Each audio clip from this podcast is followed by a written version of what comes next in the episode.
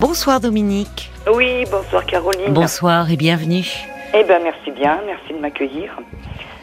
Donc euh, ben, voilà, je vous appelle parce que j'ai une situation un petit peu compliquée là depuis quelques mois. Je vous avais contacté au mois d'avril déjà par rapport à mon mari. Et euh, maintenant, ben, le, le, problème qui se pose, c'est que donc euh, j'ai toujours ma fille qui vit avec moi. Et ma fille, ben, elle me mène une vie d'enfer. Donc, elle vient d'avoir 23 ans. Mhm.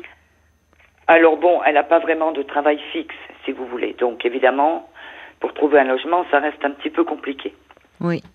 Et le travail à l'heure actuelle, bon, vous savez, dans la grande distribution, bon, il les amuse un petit peu, quoi. Oui. De CDD en CDD. Oui. Donc, je conçois bien que, bon, trouver un logement, c'est peut-être pas très évident pour elle.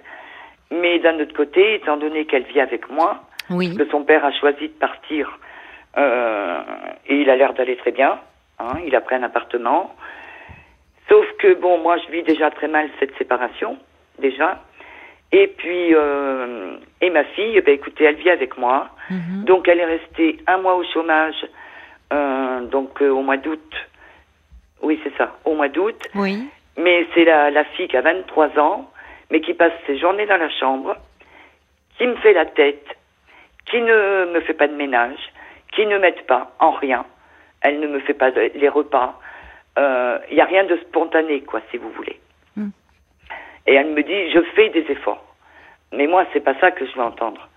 C'est, maman, bah aujourd'hui, tiens, je vais te faire le, je vais te passer aspirateur. Enfin, m'aider, quoi. Je veux dire, c'est la normalité de la chose, puisqu'elle vit avec moi.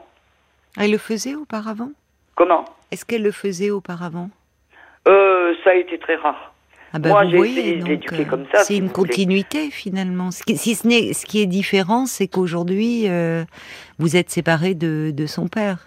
Oui, C'est ça. Mais Oui. auparavant, c'est vous qui, qui, en fait, elle n'est, c'est pas comme si elle avait participé et qu'elle ne, euh, et qu'elle ne participait plus. C'est finalement Non, ce qui est nouveau, c'est que vous vous retrouvez en tête à tête aujourd'hui. Ben, en tête à tête, c'est un grand mot, parce que bien souvent, quand elle arrive, bon là, elle a retrouvé un travail, donc elle fait, elle finit à mi, enfin, elle finit. Je connais pas toujours ses horaires, puisqu'elle Mhm. ne communique pas. Donc, si elle finit à midi, bon, je prépare à manger pour nous. Elle va arriver, elle va dire, je mange pas. Bon, elle va se coucher, et, euh, et elle se relève à 6h moins le quart du soir. Donc, l'autre fois, ben, elle m'a fait péter les plombs parce que j'avais préparé du gratin dauphinois.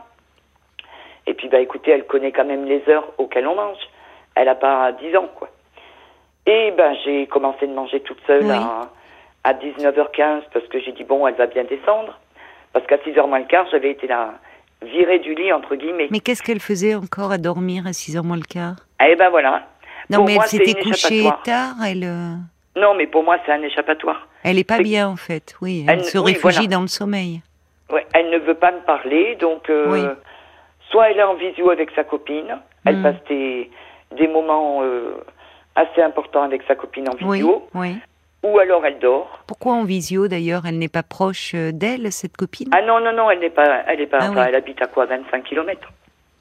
D'accord. Donc elle s'appelle tous les jours en visio. D'accord, bon, bah, c'est bien qu'elle ait cette copine, et sinon elle dort en fait. Et ben voilà, donc elle dort, mais elle n'est pas bien. donc après, elle ne mange pas. Voilà. Donc ce fameux soir, le fameux vendredi soir, donc ça fera 15 jours demain, Mhm, euh, bah, je l'attendais pour manger. mhm. Alors bon, je suis pas allée la chercher spécialement, parce que comme des fois elle me dit je mange pas, bon, d'ailleurs je lui ai dit, je lui ai dit en travaillant, il faudrait que tu manges. Mais bon, Mais parce qu'elle travaille là en ce moment? Oui, là elle a retrouvé un travail. Elle Donc- est prolongée jusqu'au 31. D'accord, donc elle là, elle est, elle est bien obligée de. Elle, elle y va, enfin, elle, est, elle respecte les horaires, elle. euh, Ah oui, oui, oui, question Oui. de ça, oui. Question de ça. D'accord, donc ça, ça va lui redonner un peu un rythme. Elle va pas dormir toute la journée là. Eh ben non, le problème c'est que comme elle attaque de bonne heure, Ah eh oui, ben quand elle arrive à la maison, elle est elle mange fatiguée. pas, elle va au lit. Oui, mais elle commence à quelle heure dans la grande distribution? Euh, Oui. Là, ils la font commencer à 6 heures. Eh oui, d'accord. Donc euh, bon, elle, euh, si elle commence à 6 heures, ça veut dire qu'il faut qu'elle se lève au moins à 5, euh, voire. euh, Oui, elle se lève toujours même un peu avant parce qu'on n'est pas très loin. ben voilà. Elle a donc, pas une heure de route, Donc il quoi. faut bien qu'elle se, ça lui fait de longues journées aussi. Oui, mais bon, j'estime que dormir une heure, une heure et demie, je veux bien admettre. Mais comment voulez-vous qu'elle ait du sommeil pour la nuit quand elle se réveille à 6h moins le quart? Plus, elle est toute décalée, quoi. Mais quand euh, votre mari était là, ça se passait comment? Ah ben c'était exactement pareil. Sauf que lui, il était au travail. Et puis que je vais vous dire, il l'a jamais cadré comme on cadre un enfant. Vous voyez, quand on était à table, euh, moi j'ai quatre enfants, et mes garçons ben, ne quittaient la table que si on leur disait. À de- quel voilà, âge où ils nous demandaient est-ce qu'on peut quitter la table? Oui, Ma quand ils étaient enfants, j'imagine, euh, adultes. Co- euh, comment? Quand ils étaient enfants. Euh, quand ils étaient enfants, oui. Oui. Mais il y a eu des règles, je veux dire. Et ma fille, mon, mon mari n'a jamais su lui donner de règles. Donc moi, évidemment, je passe toujours pour le dragon, puisque c'est moi qui... Vous voyez, un exemple tout bête. Ça fait des années que je lui dis, Mhm. arrête de fumer dans ta chambre. Bon, son père ne lui a jamais rien dit. Mhm. Alors maintenant euh, qu'il a son appartement, vous allez me dire ce que vous en pensez, euh, elle me dit que elle veut faire deux jours chez lui, Oui, deux jours chez moi oui, et deux jours chez la copine. d'accord. Je lui ai dit, écoute, tu n'es pas, alors j'ai pas utilisé le bon terme, Mm. je lui ai dit, tu n'es pas en garde alternée, mais ce serait plus juste de dire en résidence alternée. Parce que bon, elle est plus, évidemment, on la garde plus maintenant. Pourquoi ça vous ennuie qu'elle aille euh, chez son père? Eh ben, ça m'ennuie dans la mesure où euh, elle n'agit pas du tout avec lui de, comme avec moi. Elle mange avec, elle lui prépare à manger, elle, euh, elle mange avec lui, et ça je le sais, et elle fume dehors. Et l'autre jour, elle m'a, elle m'a dit, oui, mais de toute façon, euh, papa n'est pas chez lui. C'est pas parce qu'on est dans notre maison qu'on est censé fumer dans la maison. Et il n'y a pas moyen. Et Oui. son père ne lui a jamais rien dit là-dessus. Oui, mais en fait, il y a tout votre contentieux avec son père qui, qui pèse euh, aujourd'hui dans la relation avec votre fille. Parce que ce qui est difficile à vivre pour vous, c'est que lorsqu'elle est avec son père, elle a un comportement euh, différent, plus agréable, et qu'avec Oui. vous, euh, c'est compliqué. Oui, et puis ce qui me Bon. pose problème aussi surtout, et que je trouve très paradoxal, donc vous voyez là, elle y est depuis euh, hier et avant-hier, Hmm. mais elle choisit euh, les jours où il travaille pour aller chez lui. Et c'est ça que je me pose comme question. Pourquoi? Ah, eh ben c'est la bonne question. Non, La mais pourquoi dernière- vous, euh, vous vous posez cette question Bah parce que je me dis, bon, qu'elle veuille passer un moment avec son père, Oui. ok, mais pourquoi elle y va quand il est au boulot? Bah, Alors de toute façon, son le- père, j'imagine qu'il, enfin, il a une activité, donc euh, Oui. il se voit le soir, non? Eh ben, ils doivent se voir le soir, Voilà. mais très peu, parce qu'elle se couche de bonne heure. Donc, je comprends pas trop euh, pourquoi. Mais vous, vous pourriez dit- être soulagé au fond de vu vu la la relation euh, difficile entre vous deux. euh, elle va deux jours chez son père. Au moins ces deux jours-là, vous pouvez vous un peu souffler? Bah, euh, oui et non. Mais enfin, ce qui se pose comme euh, problème, c'est qu'elle lui répète tout ce qui se passe à la maison. Alors, elle dit qu'elle est neutre. Pour moi, elle n'est pas neutre. Mm. Neutre jour, dans elle la séparation. C'est ça? Comment? Qu'elle est neutre dans la séparation par rapport à la sépa- à votre séparation. Elle dit, elle dit. Alors elle dit à son frère, ouais, je fais des efforts avec maman, euh, j'essaye de rester neutre et zen, sauf que l'autre jour, elle m'a balancé dans la figure, toi, tu payes pas de loyer. Eh ben, je lui ai répondu, je, pas, je paye peut-être pas de loyer, mais c'est moi qui paye les crédits.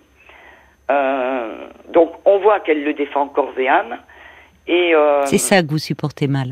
et je supporte mal que parce que c'est lui qui a voulu partir, moi je l'ai pas mis à la porte euh, et, et- et je le vis très mal.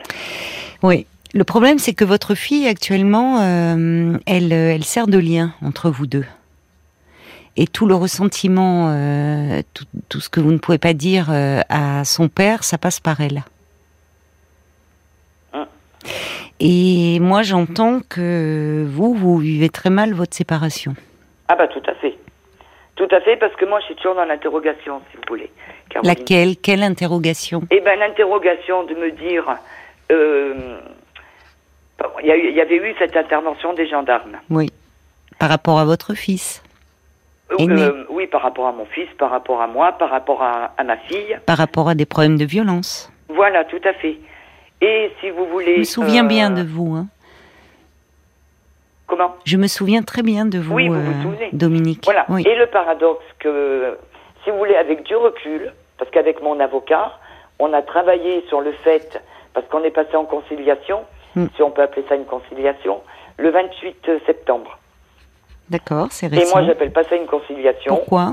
Bah parce que, bon, euh, on arrive devant le JAF Oui. et son avocate donne la liste des meubles que monsieur veut. Mhm. Donc, la JAF dit, bon, euh, monsieur, ben, vous allez dire ce que vous voulez. Madame, vous direz si vous êtes d'accord. Et puis, en fait, eh ben, j'avais préparé tout à laïus, parce que moi, j'avais cru comprendre qu'on serait vu euh, séparément par un juge Hmm. à qui je pouvais expliquer un petit peu tout ce que j'avais écrit, et qu'en fait, ça s'est pas du tout produit comme ça. Qu'est-ce que vous aviez écrit euh, Oh, ben, j'avais écrit, euh, ben, j'avais parlé de, ben, de, du comportement de mon mari qui avait changé depuis deux ans et demi, trois ans. hum, hum, Parce qu'en fait, c'est ça, si vous voulez. C'est ce qu'on a travaillé avec mon avocat sur le fait que, ben voilà, mon fils, euh, quand il viendrait, il prendrait un appartement. Qui n'est pas euh, votre fils, n'est pas le, le fils de votre mari, hein Voilà, tout à fait. Oui. Il n'y a que ma Il fille. n'y a que votre fille. Il n'y a que ma fille. Et si vous voulez, on s'est rendu compte, avec du recul, et c'était déjà trop tard, Mhm. que mon mari a pris les gendarmes comme prétexte pour demander le divorce, Mm.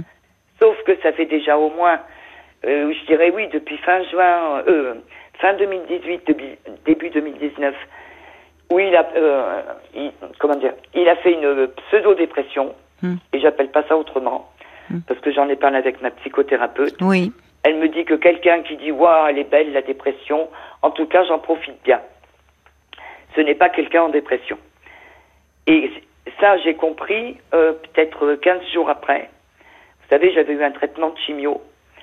Et euh, quand j'ai vu que mes cheveux tombaient à la deuxième chimio, j'ai donné la tondeuse à mon mari. J'avais ma perruque qui m'attendait. Je lui ai dit Vas-y, rase. Parce que quand vous avez des touffes de cheveux qui tombent, bon, et il était en train de pleurer en me rasant. Et ça, c'était en mai 2017. Et je ne comprends pas comment, un an et demi après, Mm. on peut balancer à sa femme Oui, mais toi, tu comprends pas. Ça fait un an et demi que tu te reposes et que tu es tranquille. Alors que j'ai mené de front ma maladie et mon licenciement. Mm. Parce Oui, que en effet. on avait voulu me licencier. euh, Le, Oui. le- j'ai eu ma biopsie le 7 Hum. et le 8, j'étais convoquée à un entretien. Oh là là. Oui. Donc, euh, j'ai tout mené de front. Bon, du et lui, comment vous épaulait-il? Comment? Est-ce qu'il vous épaulait? Ben, euh, pas vraiment, parce qu'il m'a jamais aidé à la maison. C'est toujours moi qui assumais tout. Comme m'avait dit l'oncologue, bon, écoutez, si vous mettez une heure d'habitude pour faire le ménage, ben vous mettrez peut-être trois heures. Donc c'est moi qui ai tout assumé. Les repas, le linge. Il ne- bon, il m'a accompagné des fois quand il Des était fois. en pour les chimios. Hmm. Mais c'est tout, quoi. On peut pas dire qu'il m'est bien épaulé. Est-ce que vous allez mieux, vous, aujourd'hui? Ben là, je suis en rémission jusqu'à la fin de l'année. Bon. Mais bon, tout ça, j'avais pas besoin. C'est ce que j'ai dit à la JAF. Parce que, vous voyez, à la fin de, de l'audience, euh, la JAF dit Bon, euh, c'est clair pour tout le monde. Ben, je lui dis Non, excusez-moi. Hmm. Non, moi, c'est pas clair pour moi. Je lui dis Moi, voilà. Je demandais juste à ce que mon mari travaille sur ses comportements violents et que, donc, je lui ai expliqué que la, la vie que j'avais eue entre le premier divorce basé sur l'inceste, ça, je vous l'avais expliqué aussi. Basé sur l'inceste, euh, Euh, ça, il faut que vous me remémoriez, parce qu'on avait surtout ben- parlé de, de votre mari actuel. Voilà, et ben mon premier mari, en fait, son père était euh, pédophile, il n'y a pas d'autre terme. Donc, il s'en était pris à sa fille. Euh, ma mon ex-belle-mère avait fermé les yeux là-dessus. Elle avait laissé réitérer ça sur euh, mes deux garçons. Et c'est donc mon deuxième qui m'avait avoué ça quand il avait 8 ans. Donc votre beau-père avait abusé de vos fils. Voilà. Et euh, voilà. Et donc une fois qu'on a eu divorcé, parce que bon, moi j'avais pas d'autre solution que de divorcer, parce que mon ex-belle-mère montait le coup à mon ex-mari, enfin à mon mari à l'époque, Mm. en lui disant que j'étais de la racaille, euh, parce que son mari était en prison et qu'elle le vivait mal. Et donc après une fois qu'on a eu divorcé, c'est mon troisième fils qui lui par contre a accusé son père d'attouchement. Donc évidemment j'ai mis tout en œuvre. pour Votre premier mari. Pardon? Votre premier mari? Oui, oui. Donc j'ai tout perdu. On m'a fait passer pour folle. Euh, mon fils pour un Pourquoi menteur. Pourquoi on vous a fait passer Qui vous a fait passer pour folle? Bah, tout ce que son avocat, euh, les ju les. Ça n'a pas été reconnu, les, abus. euh, Non, non, il n'y avait pas assez de preuves et mon fils n'était pas assez persuasif pour faire face. Il avait quel âge? Il avait 8 ans. Non, à l'époque, il avait 5 ans. Donc, Mais on ne demande pas à un enfant d'être persuasif à cet âge-là. Voilà. Enfin, Et puis bon, c'était leur nouveau procédé, là, sous caméra. Donc c'est très Oui, pour enregistrer. Oui, enfin, en géné- les équipes qui recueillent la parole des enfants, justement pour ne pas avoir à, à leur faire répéter plusieurs fois, euh, enregistrent les entretiens. Mais les équipes sont vraiment formées à l'écoute des enfants. Ça se fait à travers des jeux. Enfin, euh, ju- justement, le Bah, nouveau procédé prend vraiment en compte d'essayer de recueillir la parole euh, des enfants abusés euh, de façon la plus délicate possible. Oui, mais si vous voulez, là, c'était vraiment le tout début de ce nouveau D'accord, procédé. procédé, oui. Et les gendarmes étaient aussi stressés que mon fils. Bah, il y a de quoi, hein. on les Voilà. comprend aussi. Parce que c'était question-réponse D'accord. et il n'y avait pas le droit de Sur un petit de- enfant de d'évaluer. 5 ans. Bon. Voilà. Donc, ça a euh, été reconnu pour les deux, et... pour les deux Ah oui, aînés? Oui, oui, les deux aînés. Le grand-père été- a été condamné? Ouais, tout à fait. Comment ils vont, vos fils, aujourd'hui? Ben, savez, comme ils m'ont dit un jour, maman, tu sais, euh, ça sera toujours en nous. Hein. Ouais. Évidemment. Ils ont été suivis euh, Oui, ont- moi je les avais fait suivre, oui, par un pédopsychiatre.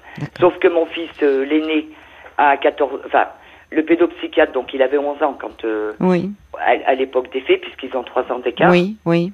Donc je les avais emmenés. Et euh, il m'avait dit, bon, ce sera surtout à la puberté qu'il aura besoin. Ben oui, bien sûr. Sauf qu'à la puberté, eh ben, je pouvais pas le traîner par la peau des fesses. Il voulait plus y aller, il voulait plus y aller. Voilà.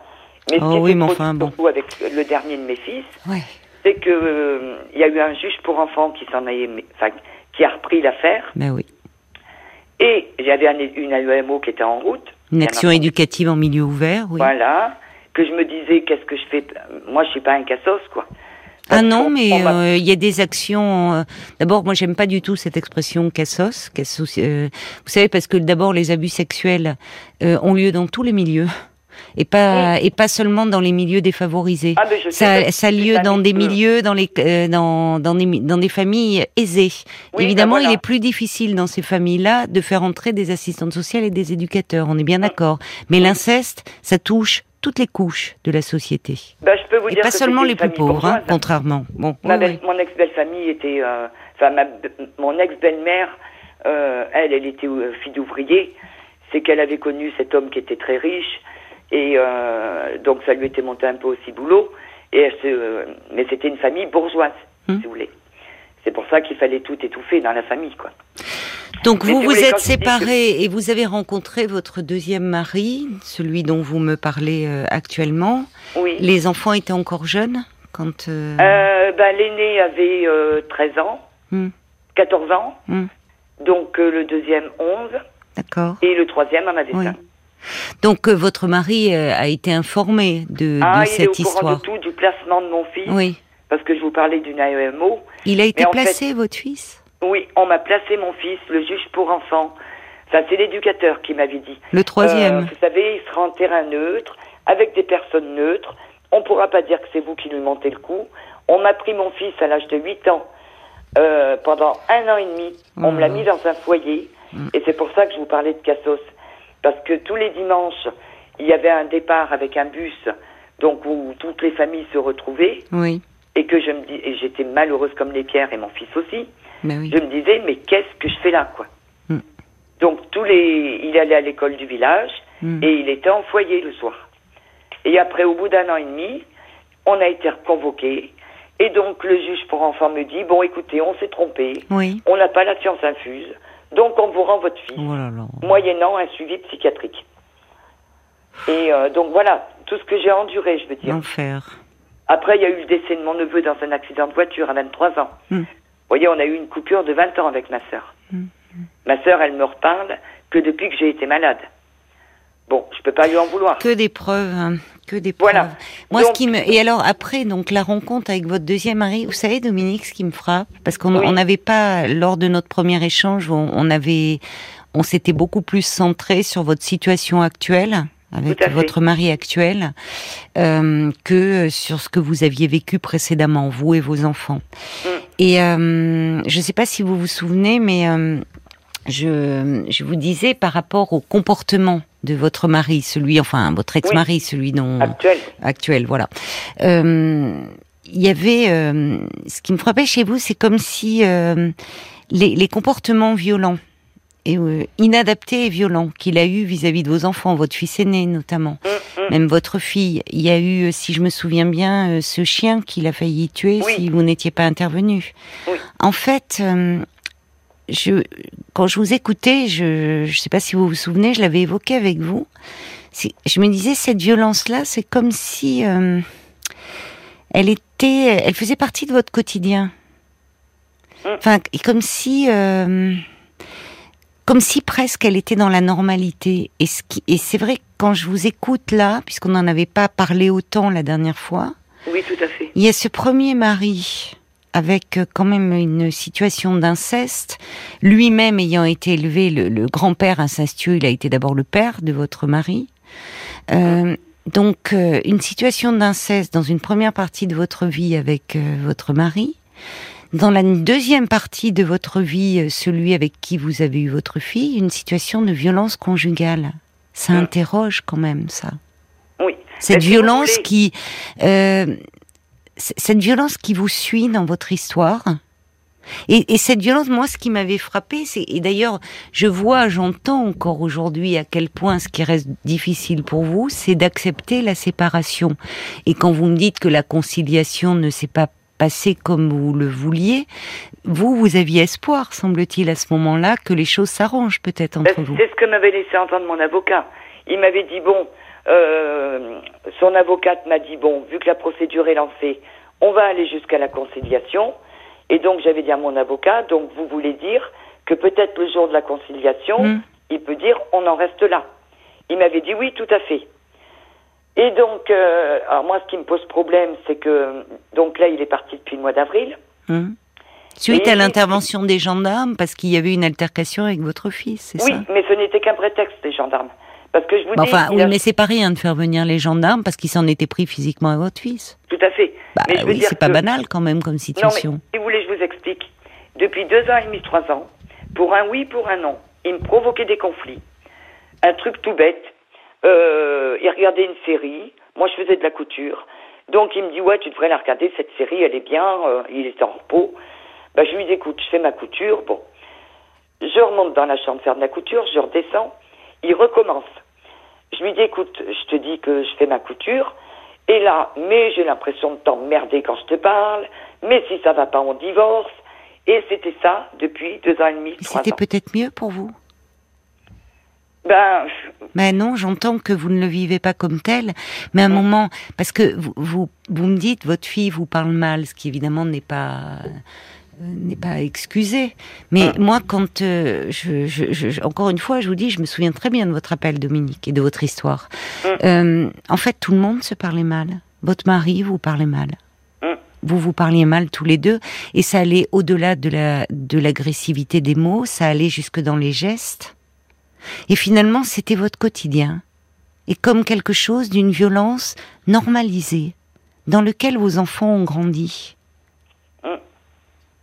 Et là, cet homme, en fait, parfois, justement, quand on arrive à ce niveau-là d'agressivité, la seule chose que l'on puisse faire, c'est s'éloigner.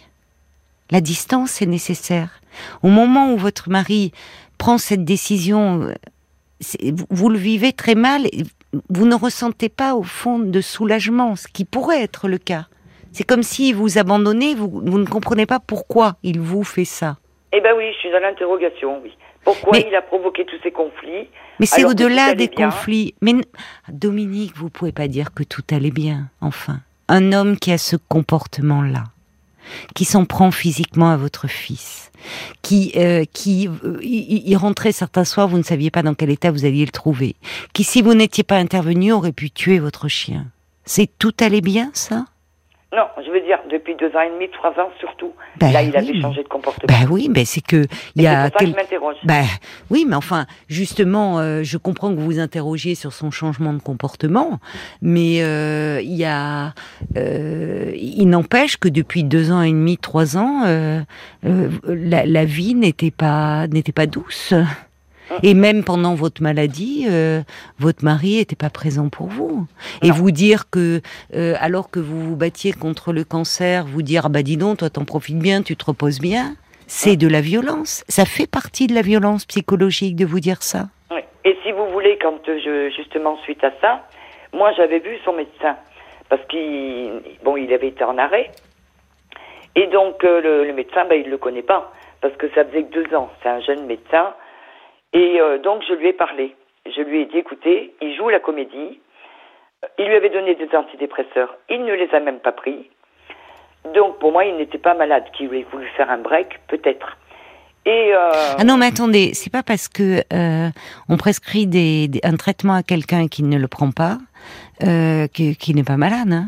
Il Mais est dans un pas. refus de soins, c'est tout à fait différent. Il, ne, Oui. il est dans un déni. Il est dans un Oui. déni de ses problèmes. Mais le problème, c'est que le déni, on voit à quel point c'est contagieux. Parce que Ah bah. vous, vous, vous aussi, vous êtes dans un déni de sa problématique. Et il y a une problématique de violence. Alors, j'entends que ça n'a pas toujours été le cas, mais en tout cas, depuis deux ans et demi, trois ans, alors que vous, vous vous battiez en plus contre la maladie avec des traitements très lourds, Mm. vous évoluez dans ce milieu-là de violence, dans cette violence quotidienne. Mm. Donc, le comportement de votre fille, dans- dans tout ce contexte, il est un symptôme aussi hein, de tout ça.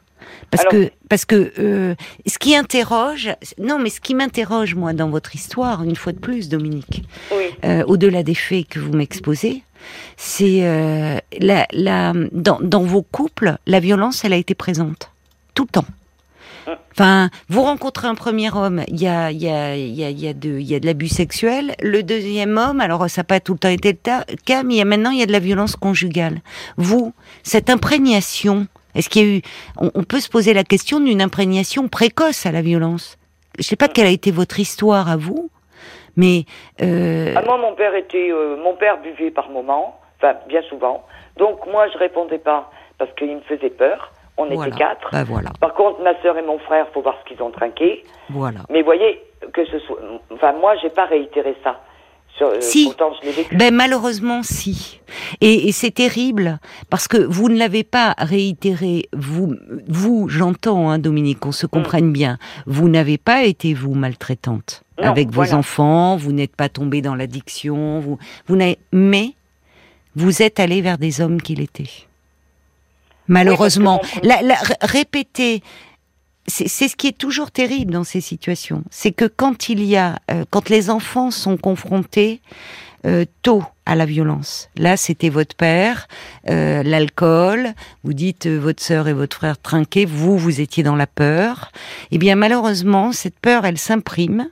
Et il y a beaucoup plus de risques, une fois adulte, de se retrouver dans des situations conjugales où il y a de la violence.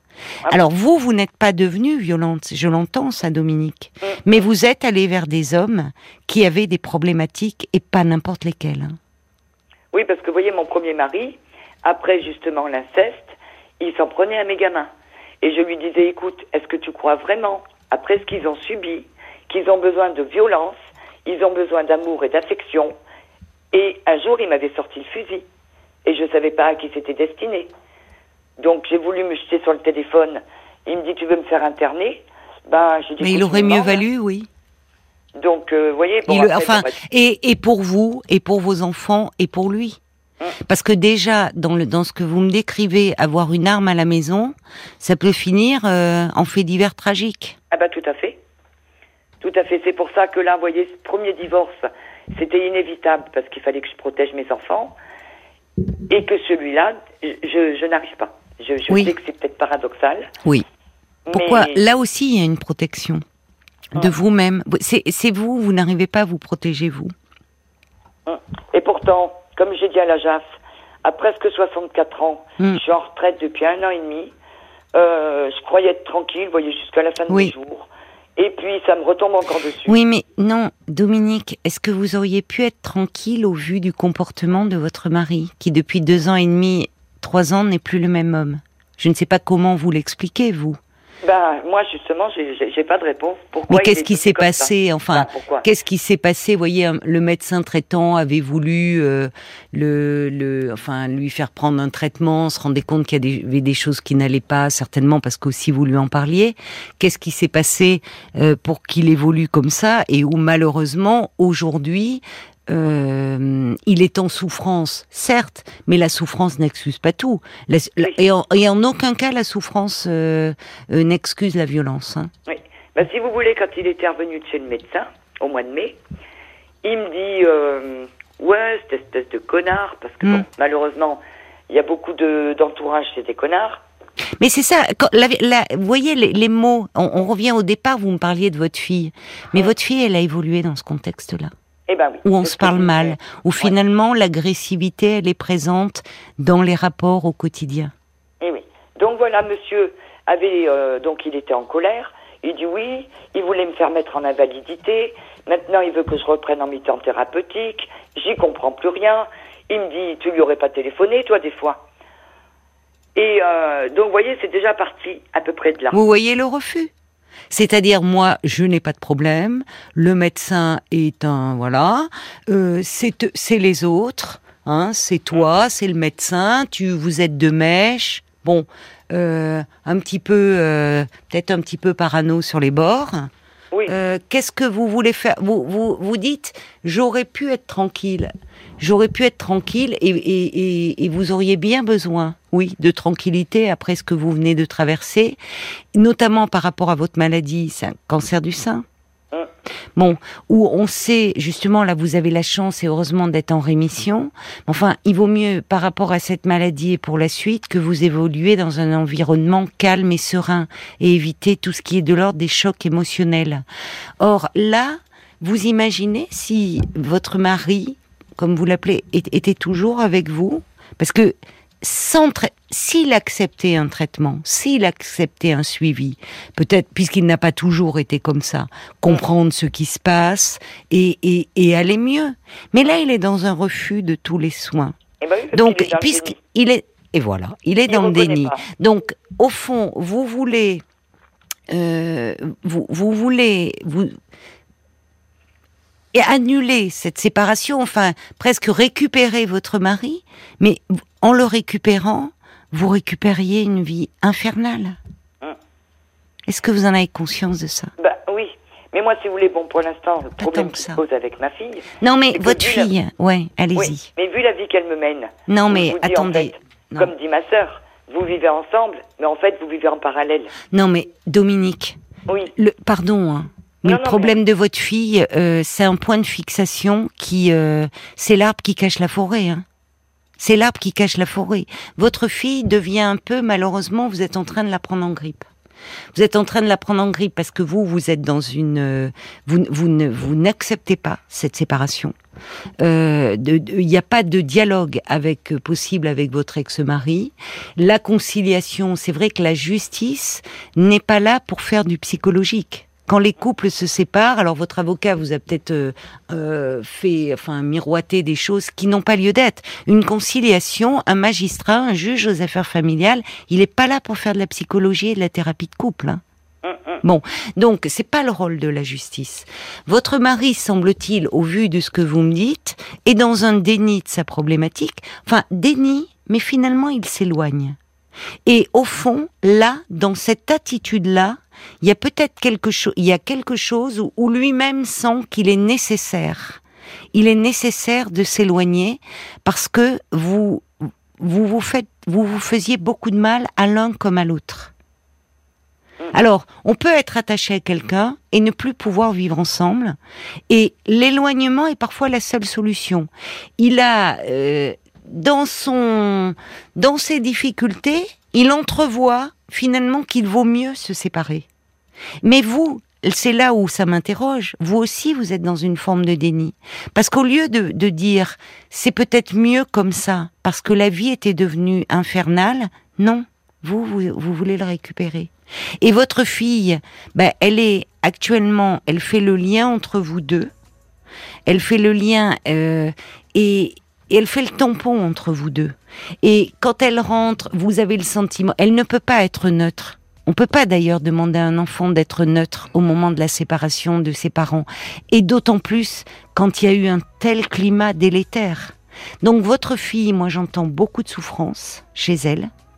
J'entends votre propre souffrance et vous, vraiment, il faut que vous continuiez votre travail de thérapie je ne sais pas si vous vous souvenez, mais au vu de votre histoire, je vous avais dit que ça serait peut-être bien de contacter des associations d'aide aux victimes qui proposent aussi des groupes de parole. Ça serait pas mal que vous vous retrouviez aussi parallèlement avec votre thérapie individuelle.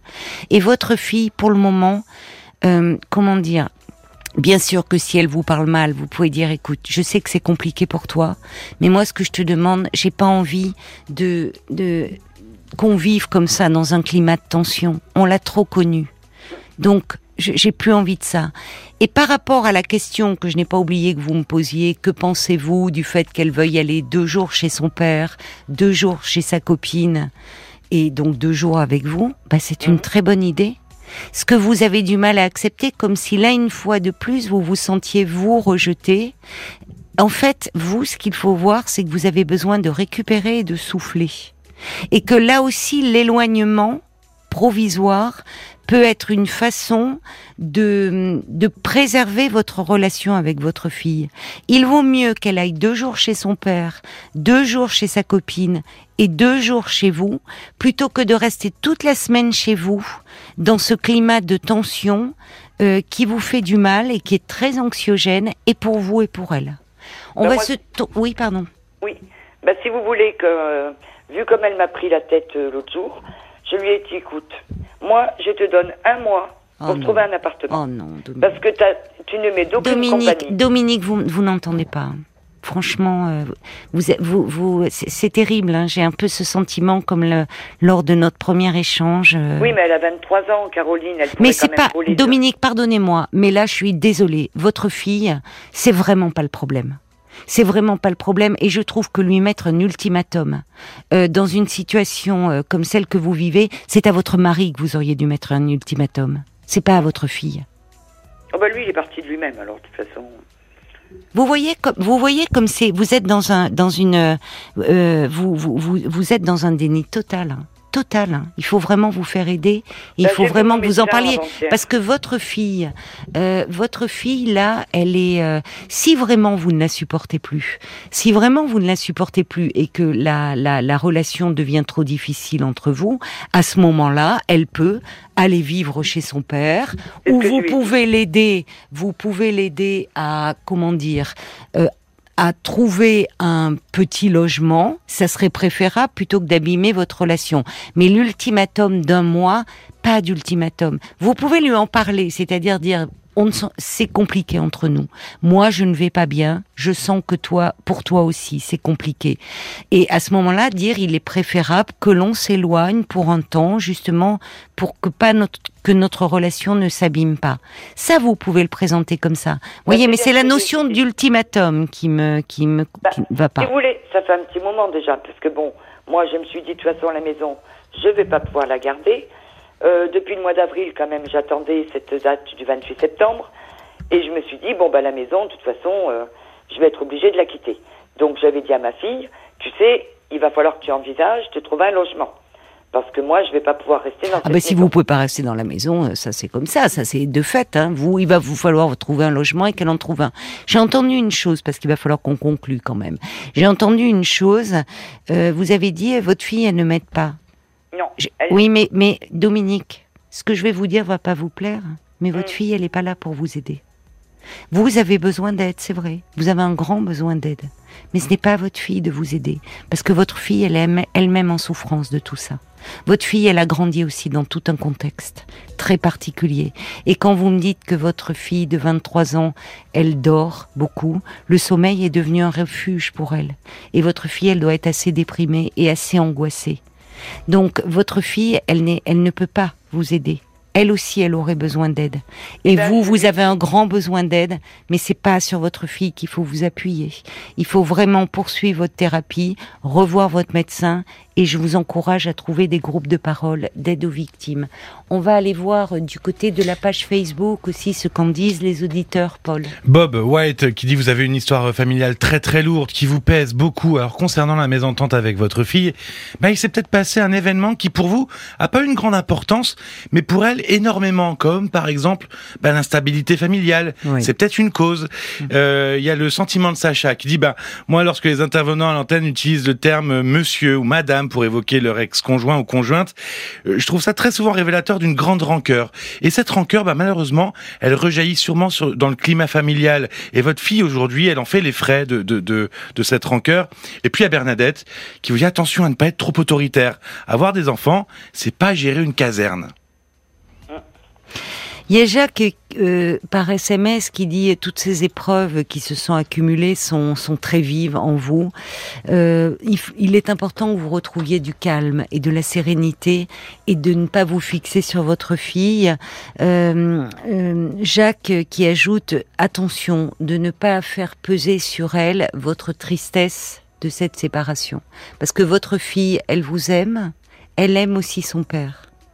Euh, donc elle est prise en étau entre vous deux et comme vous ne communiquez plus avec votre ex-mari et qu'il y a beaucoup de ressentiment qui s'est accumulé euh, en vous, euh, finalement elle, à sa façon, elle fait le lien et ce qui est impossible dans ce contexte-là, faire le lien avec vous.